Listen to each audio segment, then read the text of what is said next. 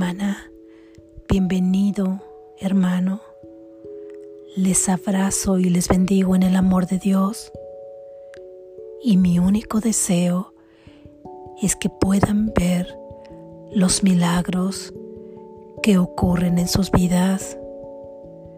Vayamos a las ideas que nos permiten quitar los obstáculos para poder ver esos milagros y experienciar esos milagros en nuestra vida. Lección número 144. Mi mente alberga solo lo que pienso con Dios. Mi mente alberga solo lo que pienso con Dios. Mi mente alberga solo lo que pienso con Dios. No hay otro amor que el de Dios. No hay otro amor que el de Dios. En el mundo que veo, no hay nada que yo desee. En el mundo que veo, no hay nada que yo desee. Gracias Jesús. Reflexión. Hoy continuamos con el repaso a la lección número 127 y 128. Previamente ya vistas, pero hoy seguimos afianzando estas ideas en nuestra mente. Recuerda que la idea central de todas estas 10 lecciones de repaso en las que vemos dos lecciones que ya hemos recorrido previamente, hay una idea central en todas que es con la que empezamos a introducirnos en nuestra práctica cuando buscamos ese momento de silencio por la mañana y ese momento de silencio antes de irnos a dormir. Ya hemos venido hablando acerca de esta idea que es la de mi mente alberga solo lo que pienso con Dios. Hemos recordado en estos anteriores tres repasos que tú solamente puedes pensar con la mente a la que perteneces, a la que estás unido, tu mente, tu mente verdadera está unida a la mente de Dios. Eres un pensamiento de su fuente. Eres un pensamiento de Dios y tu fuente, por lo tanto, es la mente de Dios. Y ningún pensamiento puede separarse de su fuente. Así es que estamos unidos a esa mente de Dios, por lo que no podrías pensar tú solo, tú sola por tu cuenta, separada de Él, creyendo que existe una voluntad distinta, creyendo que existen pensamientos contrarios a los atributos de Dios, que son amor perfecto, paz perfecta, perfecta felicidad. Todo aquello que pienses que traiga consigo separación, que traiga consigo culpabilidad, enfermedad, dolor y pérdida, miedo. Piensa y caerás en cuenta que eso no lo pudo haber pensado Dios. Así que en cada situación te preguntarás, Dios qué pensaría en esta situación, ya sea acerca de ti, acerca de tu hermano o acerca de una situación determinada, así con la lógica de lo que entendemos por amor puro, aunque solamente alcance un pequeño pincelazo de lo que es el amor perfecto, pero el más grande amor que puedes concebir aquí en este mundo de sueño. ¿cómo pensaría si es todo incluyente, si es todo comprensión? ¿Qué es lo que el amor en cada situación? Y todo aquello que no derive de estas características no viene entonces de la mente de Dios. Por lo tanto, si tu mente alberga solo lo que piensas con Dios, si está concibiendo pensar en otra cosa, es que entonces eso que está pensando no existe. Es mera ilusión. Tú solo puedes pensar con tu fuente y de la misma forma que tu fuente. Asimismo no hay otro amor que el de Dios. Todos estos conceptos en este mundo los hemos estado revisando y viéndolos como son un poco algunos diametralmente opuestos a los que se conciben en el mundo y que tienen que llevarse ante la verdad, porque esto nos detiene en el cambio de mentalidad necesaria para cumplir con el plan de salvación de Dios. Ya hemos visto el perdón, ya hemos visto el tiempo, que ahora aplicados al propósito de la salvación de Dios, se pueden ver de manera distinta a cómo se concebían en este mundo. Ya hemos visto también que dar y recibir es lo mismo. Cuando en este mundo hemos considerado que el que da pierde algo, para aumentar el patrimonio de quien lo recibe. Sin embargo, en las leyes del amor, en las leyes de Dios, esto no es así. Todo lo que das es a ti mismo a quien se lo das. Y hoy vemos el concepto del amor, de un concepto, de una palabra que puede parecer tan loable, que puede parecer tan llena de ternura, que es muy usada en el mundo. Y sin embargo, es concebida de formas individuales y a veces un tanto generales que coinciden muchas veces y tienen puntos de encuentro. Sin embargo, aún es esto, aún el amor, es concebido de manera distinta, ya que cada uno lo aprendió de manera diferente en el entorno en que creció ya que cada uno aprendió que el amor era una u otra cosa.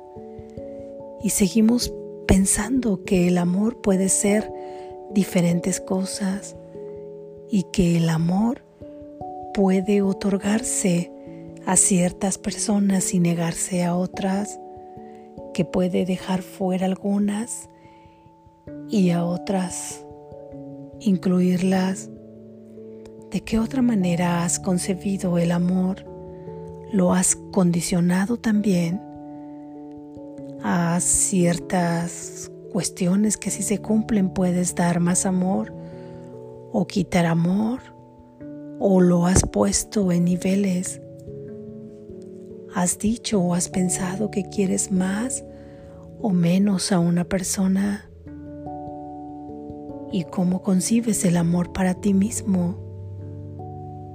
Porque aunque hayamos escuchado en diferentes espacios que no puedes amar a los demás si no te amas a ti mismo, muchas veces esto sigue siendo solamente una teoría, ya que seguimos pensando que queremos ahí afuera, cuando muchas veces nos estamos rechazando a nosotros mismos o incluso hemos llegado a odiarnos.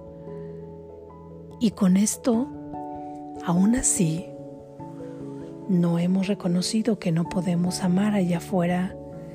Seguimos pensando que amamos. cuando en realidad estamos buscando nuestro propio amor, nuestro propio reconocimiento. Es, es como si el amor se buscara a sí mismo.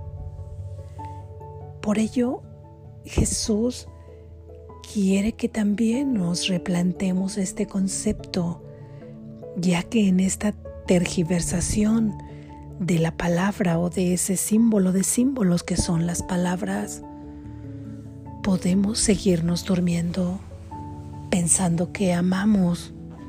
¿Y quién va a discutir? Cuando alguien dice que ama, ¿quién puede juzgar cuando alguien dice que ama, aunque esté equivocado? ¿Quién puede decir que es falso cuando alguien sea bandera en nombre del amor para realizar cierta acción, quien lucha a ultranza por alguien que supuestamente ama, quien incluso, llega a nombrarle a la persona que ama que es su felicidad, imponiéndole una gran carga, porque esa persona nunca podrá ser la felicidad. La felicidad no está en nadie ni en nada ahí fuera de ti. Por eso es necesario el replanteamiento de este concepto para que no nos lleve nuevamente al adormecimiento y no nos planteemos ninguna pregunta que nos haga llevarnos a la verdad. La pregunta de, ¿esto será el amor verdadero? ¿Esto será el amor que Dios expresa? Porque no podría haber un amor que exprese Dios y un amor que expreses tú, puesto que ya dijimos que vienes de la misma fuente que fuiste creado por Él. Tú te imaginas a Dios excluyendo a personas porque les ve cualidades que no son dignas para ser amados y a otros poniéndolos en un espacio distinto porque les ve cualidades para así poder ser amados. ¿Te imaginas un Dios amoroso, totalmente amoroso, de un amor inconcebible en este mundo? Tú puedes imaginarlo haciendo esta separación, haciendo esta división, o puedes imaginártelo diciendo, a quién quiere más y a quién quiere menos, o quién quiso hoy y quién no querrá mañana, o poniéndoles condiciones a sus hijos. No estaríamos hablando de un Dios voluble, de un Dios un tanto loco, de un Dios con unos polos tan opuestos que sería imposible complacer. Y esto realmente es terrorífico nos llenaría de terror si esto fuese así, porque ¿de qué dependería? ¿Del contentillo o del buen humor de Dios de ese día? ¿O que Dios acaso también se pone de mal humor y de eso dependería? Si observas bien te darás cuenta entonces cómo es que hemos estado equivocados nosotros creemos que podemos querer, que podemos concebir el amor de esta manera, que ya lo hemos dicho. Sin embargo, creemos que Dios está concibiendo el amor de otra forma, cuando podemos verlo claramente que no, que contrasta mucho con un amor verdadero, pero cuando ni siquiera hemos podido ver eso, pensamos que Dios quiere de la misma manera que nosotros pensamos que Él juzga de la misma manera que nosotros y que Él da o quita el amor de la misma forma que nosotros y estamos equivocados. Por eso ahora con esta idea al decir no hay otro amor que el de Dios, quiere decir que no hay otra voluntad que la de Dios tampoco, que no hay otro pensamiento distinto al de Dios tampoco, que no existe que todo este amor que tú concibes en este mundo es un amor de ilusión, es un amor de sueños, es un amor que entrama relaciones que duelen y dañan mucho, que está lleno de apegos, que está lleno de dependencias, que está lleno de codependencias, que está lleno de querer otorgarle el peso para que otra persona llene nuestros vacíos, que es un amor que muchas veces recibe las culpas, que es recipiente de las culpas o que nosotros recibimos las culpas, un amor sacrificado donde por complacer haces cosas que ni deseas, un amor entendido de esa manera que te limita, que te quita la libertad, que no te permite ser tú mismo. O un amor que detiene, un amor que aprisiona, donde no dejas que sea libre aquella persona justamente a la que amas. Esto no puede ser un amor de Dios. Y este amor, por lo tanto, que lleva al sufrimiento, es un amor de ilusión y no es el verdadero amor.